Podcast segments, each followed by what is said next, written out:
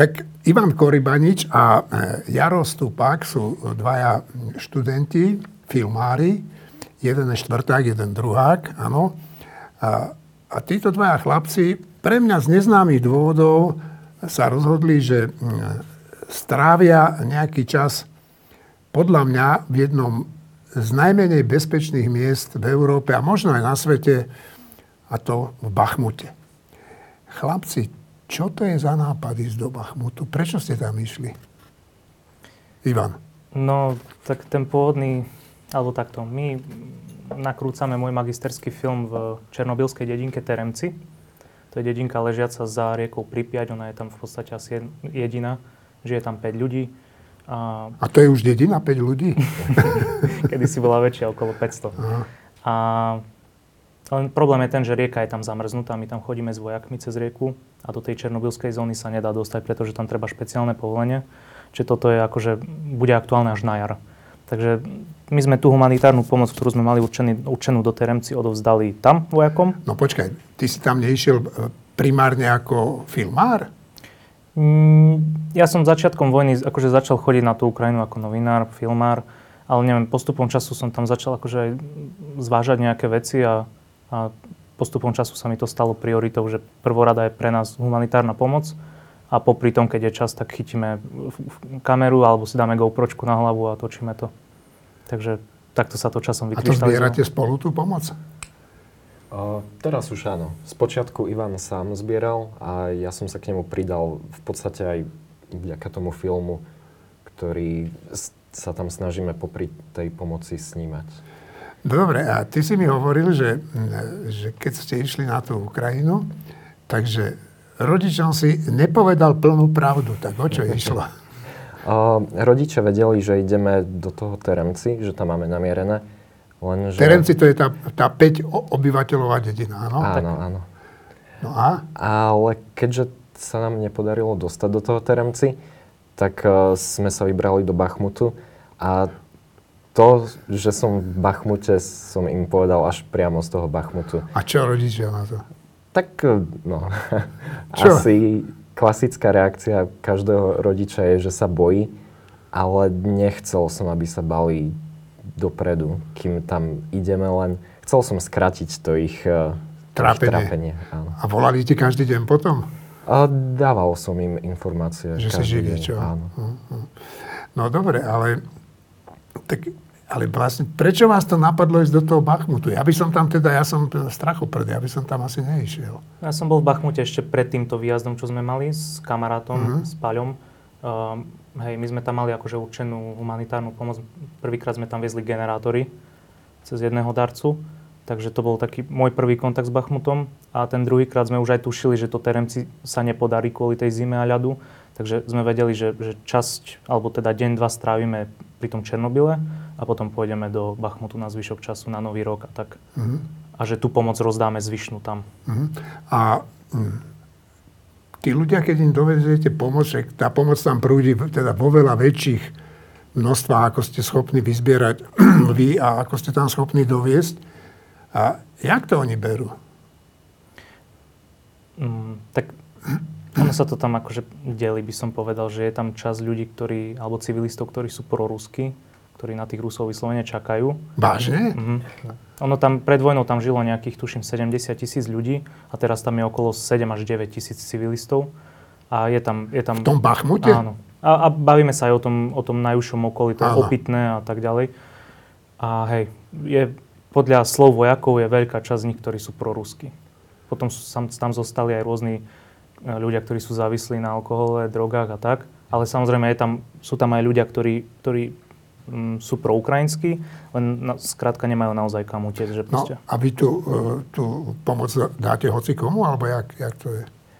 Nie. V podstate generátory sme odovzdali vojakom.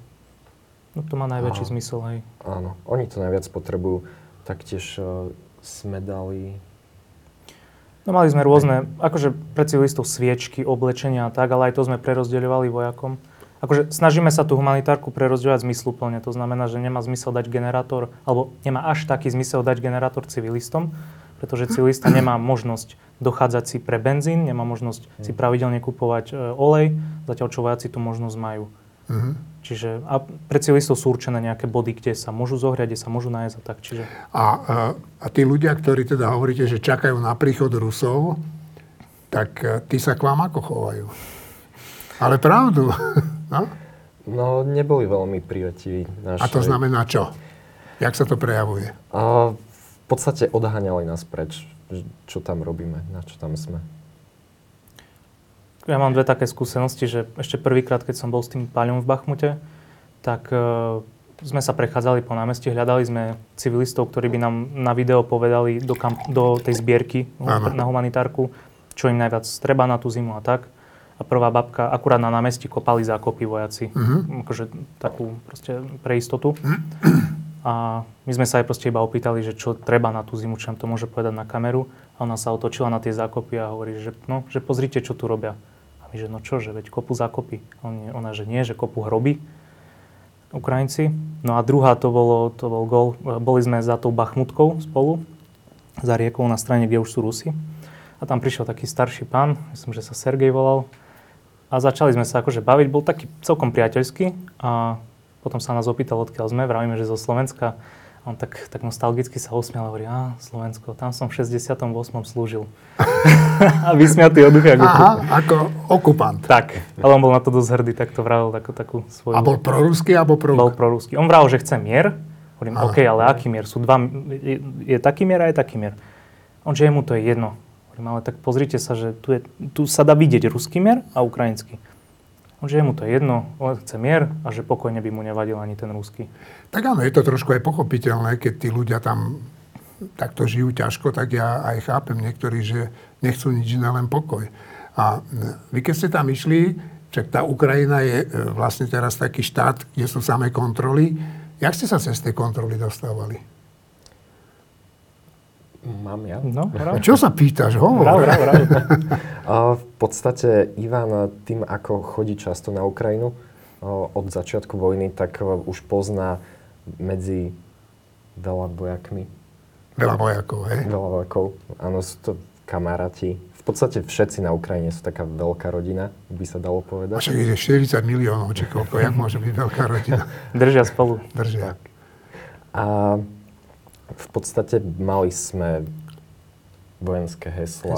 Vďaka ktorým sa vieme pohybovať. Čiže tí vojaci vám dajú heslá? No, akože tak už vedia, že to sú ľudia, ktorí tu chodia a môžeme im dôverovať. Tak, lebo tie heslá, akože bez nich by to bolo dosť obmedzujúce, že nedá sa cestovať v noci, lebo je komandantský čas. A také nejaké heslo mi nepovieš? Ktoré bolo? Ktoré bolo? No raz bolo, že tenis a badminton, to sú dve heslá, akože vždy jedno povie vojak a jedno povie povie ten druhý, kto sedí v tom aute. A to je zároveň taká vzájomná kontrola, že ja viem, že ten vojak, ktorý tam stojí, nie je nejaký premaskovaný diverzant alebo niečo a on vie, že proste... A to sa vám cestou z toho Černobylu do toho Bachmutu koľkokrát stalo, že ste museli používať tie heslá? Nemáme to zratané asi. Ale veľa? 10 určite. Ale to, no, šli sme viac akože na také etapy, ale keď to zrátam z toho Černobylu do Bachmutu okolo 15. Mm-hmm. Čím ďalej na východ idete, tak tým sú tie kontroly intenzívnejšie. No, my tu máme jedno video, tak ja poprosím, aby ho môj kolega pustil. A na tom videu je zaujímavé to, že toto je, ak dobre vidím, ak sa nemýlim, toto je vaše auto, hej? Tak. No a vy z toho auta vystupujete a tam vzadu je iné auto. A čo sa tam deje? No, to bol taký deň, že Jaro zostal v Kostiantynivke, to je 20 km od Bachmutu. Ja som šiel zaniesť benzín rozviedke a dvom takým humanitárnym bodom. A teda som len chcel vystúpiť, zobrať si ten benzín a ísť, ale tam stáli vojaci, ktorí dostali defekt. A dosť na takom blbom mieste, že je to otvorené priestranstvo, je to viac na dohľad Rusov a... Čo to? Tak je. Sme si pomohli a nejak sme to vymenili spolu. A tam sa ozývala nejaká streľba počas toho? No, hej, majú aj nedaleko nás do jednej možno prosto, jak je prorvané kolo, možno opraviť, majú i takú sadu, jak treba. Akože od nás, v centimetroch sa bavíme, hej, od nás, od auta, tam našťastie nikoho nič neprestilo. Keď ste tam boli, tak Človek musí mať strach. Mal si strach? Mal som rešpekt. Strach, v podstate voči tomu. Aj strach to bol, ale... Neviem, tam tú chvíľu, keď tam ste nemôžete podľahnúť nejakým svojim emóciám. Kompresor je u vás. Asi by ste sa zvláznili z toho. Ty? No takisto, akože rešpekt, že tam treba tie veci vyhodnúcovať racionálne, keď sa dejú, že nie je čas sa rozsýpať a... No dobré, ale keď tam ideš, tak určite ťa napadne niekedy, že Pane Bože, však tu môžem umrieť, nie?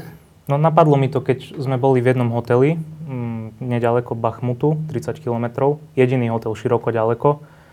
Proste tam, hej, ja akože sa držím toho, že na Ukrajine človek nesmie z hlavy vypustiť fakt, že vo vojne a nesmie podľahnuť pocitu, že niekde v bezpečí. Pretože nikde tam nie je v bezpečí, možno v Užhorode, hej. A my sme tam proste sedeli, robili si veci, nabíjali baterky, lebo tam bola elektrika. A odrazu 200 metrov od nás padla S-300. To je tá protivzdušná raketa. Rusi ju používajú už aj na pozemné ciele. A no to bol fakt, že masaker. Vybilo všetky okna, všetko. Nám tlaková vlna hlavy o stôl položila. A no, sa to stalo aj také virálne trochu, lebo v tom čase stal pred hotelom taký francúzsky reportér a oni to majú natočené, ten výbuch priamo. Tak to bol taký moment, že ma to zaskočilo, pretože som dovolil hlave nadobudnúť pocit, že... Je všetko OK. Hej, že sedím si, tu jem si hranolky, nabíjam si baterky a som v pohode. No a tí ľudia to tam ako znášajú, tí domáci?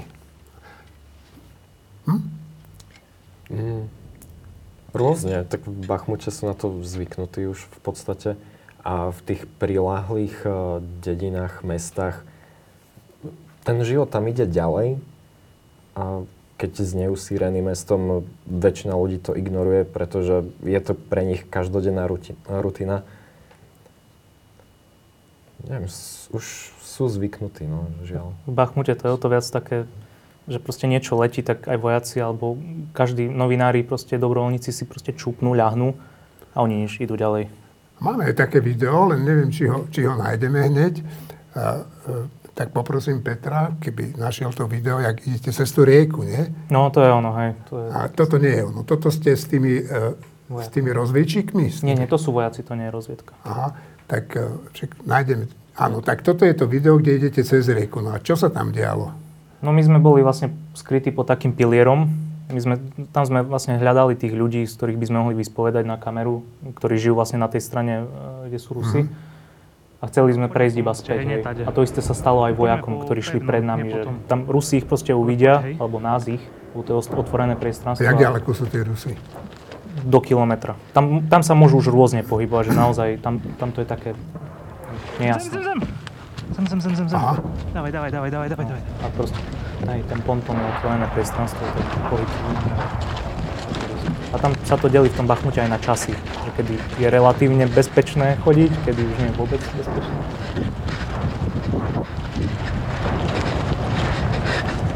No, ale bohu sa vám tu nič nestalo. Dávaj. V tom Bachmute teda podľa posledných správ Rusi niečo postúpili a niečo zase tí Ukrajinci získali späť. A tí vojaci to ako znášajú? Každý deň im hrozí smrť. Ste sa bavili s nimi o tom, o živote a smrti? Bavili. Tam sú tie straty strašne veľké. Akože to je známe, že sú strašne veľké. Rusi ich majú ešte o to viac. A tie čísla, no neviem, akože nejaké vieme, ale nie je to asi podľa mňa OK dávať vonku, lebo môže to slúžiť aj ako propaganda neskôr pre tých Rusov. Ale sú naozaj veľké. No ale jak to tí chlapci znášajú? Určite sa s nimi nebavíte len o jedle a o generátoroch, ale... Možno o živote, o smrti, o frajerkách, o ženách. V podstate tí vojaci, asi všetci, s ktorými sme sa tam v tom Bachmute bavili, tak nebolo na nich poznať, na ich tvári, že sú niekde, kde môžu reálne zomrieť. Všetci boli vysmiatí. V podstate, aj ako na videu, neviem, či to je práve vidieť, tak sa s nami chceli fotiť a radi sa delili o rôzne zážitky alebo taktiež o pohostenie s nami. A tu sa fotíte práve, čo? No, Akože tým ukrajinským vojakom strašne pomáha to, že oni majú pravidelné rotácie a to Rusi nemajú. Že ruské sa niekde dostane k Bachmutu, tak šanca, že sa vráti niekde na rotáciu je nulová. Alebo a to tam už niečo buchlo, hej? Hej, to tam už buchlo. A rotujú ako často? 2-3 dní, týždeň? 3 dní. Maximum myslím, že majú, môžu byť na nulovej línii. Ale rotujú aj v menších intervaloch, kratších. No, však otázkou teda pre tú morálku vojakov je viera takou kľúčovou. Oni veria, že zvíťazia? Mm-hmm. Určite. Ale 130%. Žiadne pochybnosti? Mm-mm. A ono aj to, čo sa akože teraz, hej, v posledné 2 dni, alebo kedy písalo, že postúpili Rusia, tak hej, akože to bol taký výraznejší posun, obzvlášť pri tom Soledáre, ale on to tam je na každodennej báze, hej, že sa bavíme o desiatkách, 50-kách metrov, že vždy niečo Rusi prídu, potom ich zaženú naspäť, že to je taká zóna, kde sa proste vytlačajú, tlačia, ale že to je tam akože normálne, hej. A čo vás najviac prekvapilo? Teda ty si tam nebol prvýkrát, ale teba čo najviac prekvapilo, keď si prišiel na Ukrajinu? No, ťažko povedať. Ja som nemal žiadne, ako keby, očakávania od toho. Nemal som žiadne predstavy, ako to tam môže vplývať na mňa aj. V podstate asi tí civilisti ma najviac prekvapili. A prečo? Tým, že si zvykli na ten život vo vojne. Že... Tak nič iné im nezostáva asi. Tak ostáva im odísť stadiaľ, môžu to spraviť, ale ostávajú tam aj napriek tomu. Aj veľa rodín s deťmi tam ostáva práve v tom Bachmute a to asi bolo pre mňa najväčšie prekvapenie, ktoré stále neviem pochopiť. A ste sa ich pýtali, prečo tam zostávajú? V podstate väčšina ľudí odpovedala, že nevie, kam by išla preč. Tie evakuačné, alebo tie sú miesta, kam... Môžu ísť? Hej, že vnútorní utečenci sú. Akože dosť bolo také zaražajúce, že ako je tá periféria Bachmutu, kde sú Rusi, tam sú proste totálne zdemolované bytovky a neviem, kto nám púšťal video, ne, z rozviedky asi, že tam reálne proste sa bojuje zbraň na zbraň a tam proste behajú deti a sa hrajú. A tí vojaci im vravia, že veď pre Boha vás evakuujeme, len stačí povedať, vás odnesieme do bezpečia. A oni, že nie, že aj tak, čo by robili inde? A sa ich pýta, že no a čo robíte tu? Že proste to nedáva zmysel, no ale aj také, hej. No a jedna vec sú tí ruskí vojaci, ktorí teda ste hovorili, že na 130% veria. A čomu veria tí proruskí? To by ma zaujímalo, že veria o víťazstvo Ukrajiny alebo Rusov. Nedostali sme sa k ním, takže nevieme ich odpoveď. A tak tých páru, akože boli takí, že hej, že im je to jedno. Hej, akože, hej, skôr to tak akoby zaobaľujú tých pár, čo sme stretli, skôr to tak zaobaľujú do takej frázy, že chcú mier, hej. No a takí tí bežní Ukrajinci, nie prorusky naladení, tí sú akí? Však už pomaly to bude rok, čo vypukla tá vojna, už musia mať toho plné zuby, nie? Tak tí v Bachmute alebo v tých prifrontových mestečkách, dedinách, podľa mňa oni tam riešia existenčné otázky, že akože veria, ale podľa mňa prvoradejšie sú pre nich tie existenčné otázky. Hej. Prežiť to znamená, že vyhnúť sa bombám alebo mať jesť, čo jesť. Asi to ide ruka v ruke. No a vy ste sa tam kde stravovali? Však tam zrejme reštaurácie moc nefungujú. Práve, že mimo Bachmut, v tých prilahlých dedinách, mestách, tak reštaurácie fungujú, aj trhy, obchody tam sú otvorené, ale v dosť obmedzených časoch. V podstate väčšina tých obchodov zatvárala o 15:00. Čo je asi pol hodinka pred západom slnka, pretože po západe slnka už väčšina ľudí je ukrytá doma. A vy ste sa kde ukrývali? Kde ste spávali? No, spali sme raz v tom hoteli nešťastnom. To sme mali šťastie, že to nebol ten večer. Raz sme spali s rozviedkou na Silvestra, na Nový rok. No ozaj, to by ma zaujímalo. To ste spomínali skôr, než sme začali natáčať, že Silvester s rozviedkou, tak poprvé, čo to tá rozviedka znamená? No, v Bachmute teraz konkrétne, alebo všeobecne? Tak v Bachmute, čo tam robia tí chlapci? Akože rozviedka závisí od toho, aký je front, že keď je front, kde je nejaká taká no-go zóna, že tam nie je nikto, iba to je zaminované, alebo tak tam vie byť rozviedka aj fyzicky, to znamená pozorujú majú nejaké zbranie pripravené, keby chceli prelomiť front Rusy, ale v Bachmute tam nie je priestor, tam proste sa bojuje zbraň na zbraň, čiže tam nie je žiaden priestor na to. Takže tá rozviedka funguje na dronoch. Všetko tam funguje na dronoch. Je to fakt až strašidelné, koľko dronov tam lietá. Človek nevie, ktorý je ukrajinský, ktorý je ruský, ktorý má granát, ktorý nemá granát. Či tam nelietajú tie samovražedné lancety, Či tam nelietajú tie orlany. Proste to je celá škála tých dronov. A reálna, lebo na to nás fakt, že upozorňovali z rozviedky. No a ich úlohou v tom Bachmute je pozorovať, akože tých konkrétne, u ktorých sme boli, je pozorovať ruské pozície. Potom sa to delí, že niektorí sú nad frontom a tak ďalej. Ale on sa to aj trochu mieša. A skrátka dávať pozor na to, čo chystajú Rusy, ako sa darí Ukrajincom, korigovať ich, paľbu korigovať. Skrátka, oni komunikujú potom s veliteľmi priamo na fronte ukrajinskými. No a teraz tomu Silvestru, aj ste si vypili niečo? Nie. Ale no tak. Naozaj, aj tí vojaci sú veľmi disciplinovaní, že žiadny alkohol nemôžu požívať, pretože ak by sa, nedaj Bože, niečo stalo a ten alkohol by sa u nich našiel, tak majú z toho veľké problémy. Čiže alkoholu sa tam s vojakou každý vyhýba. Vážne? A to odolali aj nášmu natlaku, lebo sme donesli šampanské zo Slovenska. Ani na Silvestra? Nie, a donesli sme aj taký domáci džin od kamaráta. Tak hej, proste sme im dali oni, že to je škoda otvárať teraz, že si otvoria po vojne a že šampanské nie. Tak s kolou v plastových pohároch sme si štrngli. A na 10 minút bol pokoj na Silvestra potom už. Akože na 10 minút? No, to bolo ešte pred polnocou. No hej, akože tak to bol ten, hej, taký silvestrovský medzičas. Čo ste im popriali? V koniec vojny, všetci. Že nech sa o rok stretneme v civilnom oblečení, všetci spolu, ale nech je mier. No, aj Zelenský hovorí, že budúci rok bude rozhodujúci a že sa rozhodne. Mnoho ľudí tomu neverí, že to tak rýchlo nepôjde a tí vojaci tomu veria? Veria. Takže sú taký striedmy optimizmus. Ale veria. Hej. A spomínajú na svojich kamarátov, ktorí zomreli? Ktorí boli zabití nejako? Alebo sa to snažia tak vytesniť? Skôr, akože priamo tam sme to vtedy nezažili, ale akože ja, čo som už párkrát bol, tak hej, akože nejak pár vetami, hej, ale skôr ich to akože viac ešte motivuje, než depta. Dobre, no a tak jedna vec je byť vojakom, druhá vec je byť na fronte a tretia vec je zabiť protivníka. Oni sa tešia z toho, že zabijú nejakých Rusov? Alebo nemajú výčitky svedomia? Ako to funguje? Asi typovací vám. Oni sa tešia z postupu. To je také všeobecné, že oni sa tešia z nezdaru Rusov a tešia sa z vlastného postupu.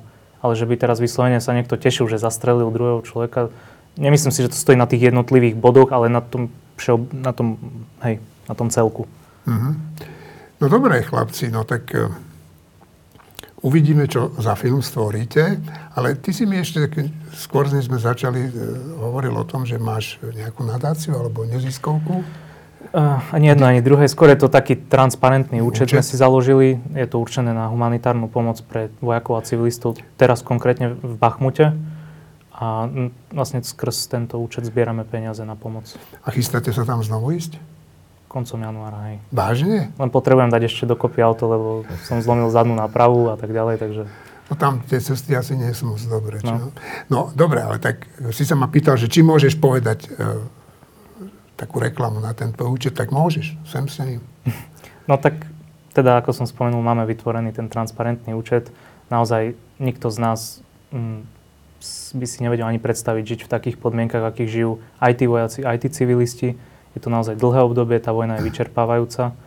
A podľa mňa jedna z vecí, ktorá je možno na tom aj najstrašidelnejšia, je, že na to všetko sa dá zvyknúť. Aj z nášho pohľadu, z našich pomerov, aj z ich. Ale tá pomoc by podľa mňa mala byť pravidelná, pretože tá vojna stále beží a možno by sme si mali uvedomiť, že dôležité prispievať dlhodobo a vyvážene, ako jednorazovo, nejak návalovo a hej, to sa snažíme aj my. A kde ten účet nájdú ľudia? Napríklad ja, kde by som to našiel? No buď skrz...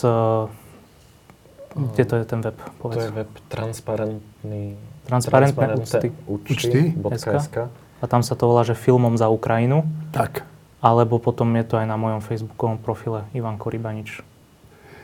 Dobre, chlapci, tak prajem vám, aby ste teda natočili dobrý film, aby ste sa potom v januári vrátili. Pôjdete obidvaja? Neviete ešte. Budeme diskutovať. Budete aj. No tak, aby ste sa vrátili buď jeden alebo obidvaja zdraví. A ja všetky rozhovory o Ukrajine končím jedným. Sláva Ukrajine. Herojam sláva. Ďakujem. Ďakujem aj. Ďakujem.